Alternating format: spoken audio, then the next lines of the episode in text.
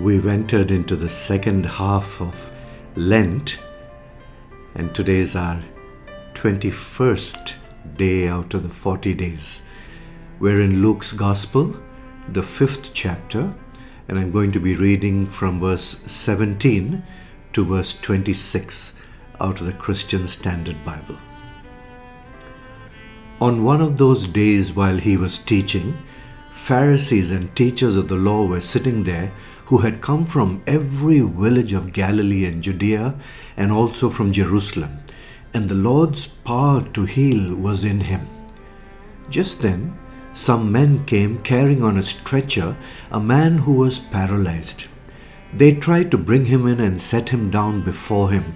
Since they could not find a way to bring him in because of the crowd, they went up on the roof and lowered him on the stretcher through the roof tiles into the middle of the crowd before Jesus. Seeing their faith, he said, Friend, your sins are forgiven.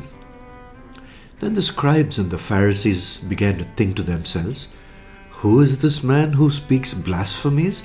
Who can forgive sins but God alone? But perceiving their thoughts, Jesus replied to them, why are you thinking this in your hearts? Which is easier, to say, Your sins are forgiven, or to say, Get up and walk? But so that you may know that the Son of Man has authority on earth to forgive sins, he told the paralyzed man, I tell you, get up, take your stretcher, and go home.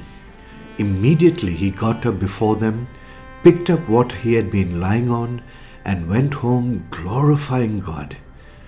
Then everyone was astounded, and they were giving glory to God, and they were filled with awe, and said, We have seen incredible things today.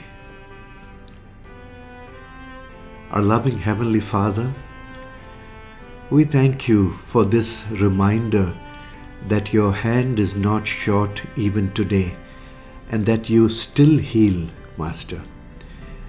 And Lord, we are reminded through this verse that we can put our faith on the line for those who need a touch from you. For your word reminds us, Lord, that seeing their faith, that is, the faith of the friends, you healed him. And so, Lord, bring to our minds those around us or far away as well who may need a healing touch from you. And help us to put our faith on the line for them. May it be, Lord, that you saw our faith and you healed them.